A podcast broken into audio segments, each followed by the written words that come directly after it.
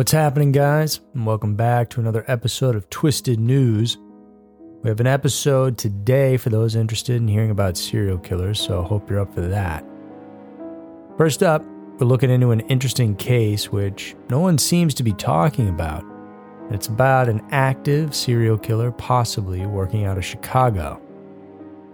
Then, we're going to get you all up to date on the Idaho quadruple killing that happened back in November.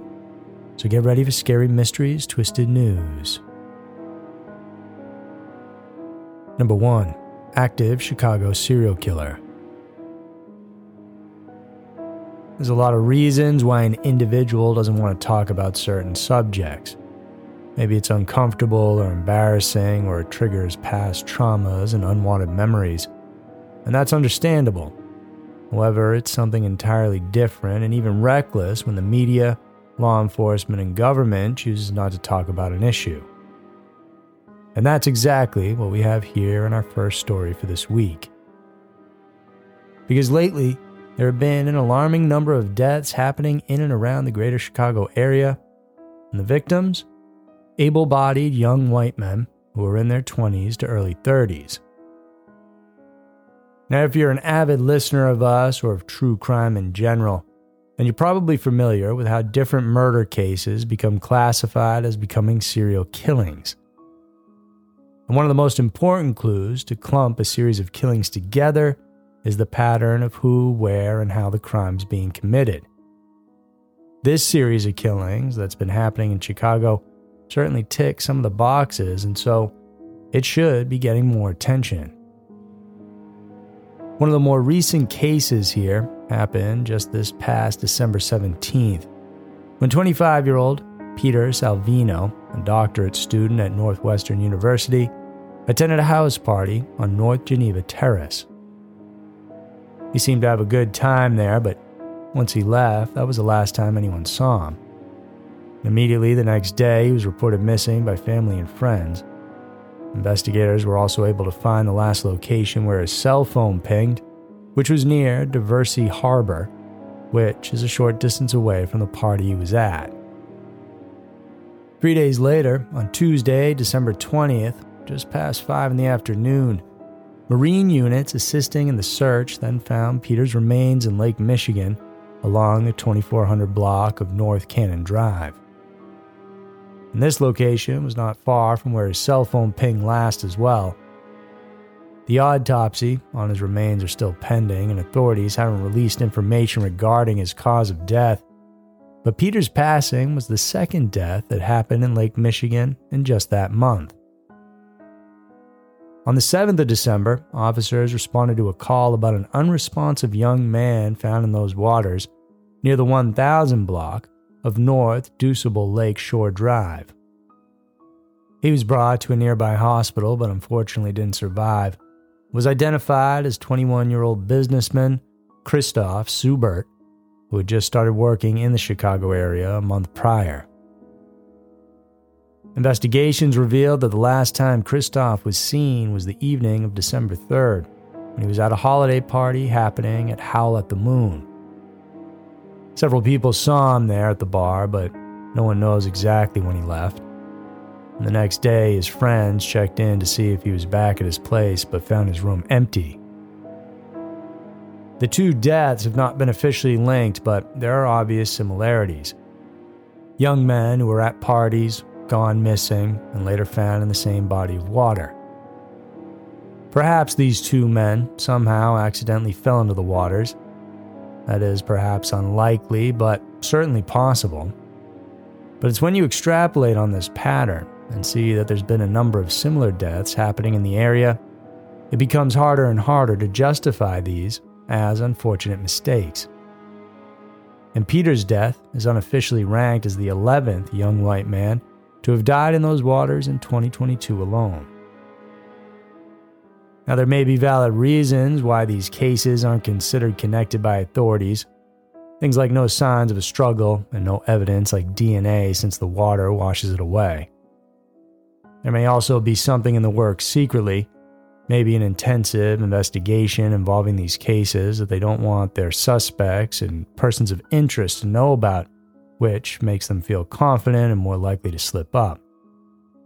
It's also possible that it's purposely being ignored by authorities by not tagging them as connected, as to avoid causing public fear that may end up being unnecessary.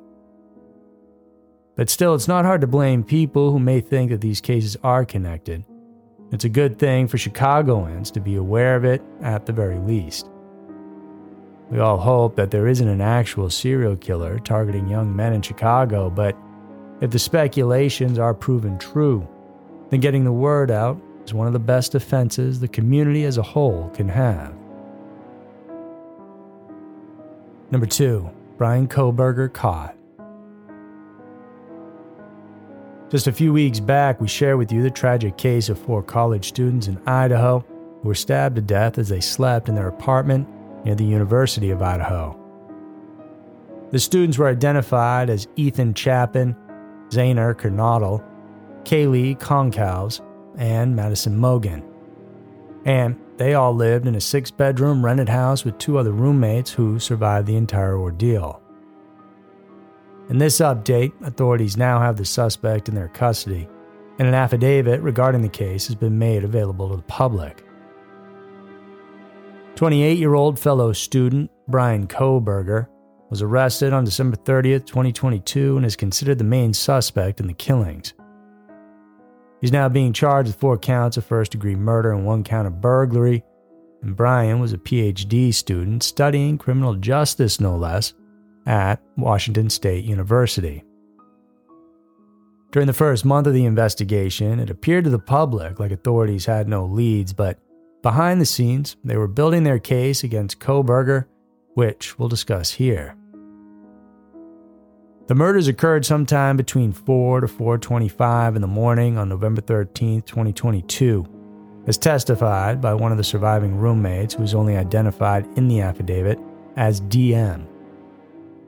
According to her, after multiple commotions in the house, everything from her housemates arriving home late, Xana's DoorDash delivery arriving 2 hours late, and Kaylee playing with her dog in her bedroom.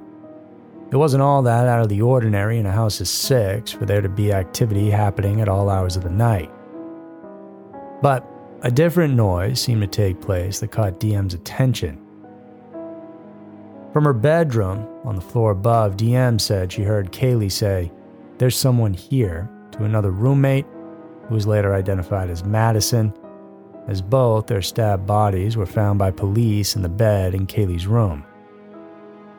At the time, DM opened her bedroom door to take a peek in the hall but found nothing. The next thing she heard was crying, followed by a male's voice saying something similar to, It's okay, I'm going to help you. When she opened her door again, she was able to see a glimpse of the masked intruder who was about to exit through the sliding glass door. DM described the intruder as a man dressed in black with a mask covering his nose and mouth. He also clearly recalled that he had bushy eyebrows. It appeared that the man didn't notice her, as DM was able to lock herself in her room as the man walked away. Investigators later found a shoe print outside DM's room, as well as the knife sheath which was left behind. And soon enough, they were able to find DNA on that sheath, on several security cameras from around the home as well, they also saw the suspected intruder that matched the witness's statement, as well as the vehicle he drove. Bryan drove the same Hyundai Elantra the police were on the lookout for, but around five days after the killings, he changed his license plates from Pennsylvania to Washington state plates. Authorities also learned that his cell phone pinged at least 12 times in the area where the victims lived between the 23rd of June and the night of the murders, meaning most likely he was stalking and casing the house. After an intensive search, an arrest warrant was finally secured by authorities, and Bryan was then taken into custody on December 23rd. During interviews, they learned that according to Bryan's classmates, the change in his demeanor was quite apparent when the killings were discussed in the classroom. They noted that the once talkative classmate had now become quiet and reserved, it was also revealed that before the murder, Kaylee actually mentioned to some family and friends that there was a possibility she had a stalker, And further digging into Bryan's Instagram account showed that he had slid into her DMs. She never responded, and he never said anything inappropriate, basically things like, Hey, how are you? But the scary part is, he messaged her over and over again without any replies back. This case has been highly publicized and for good reason. The trial of Bryan Kohberger is sure to be followed closely as well.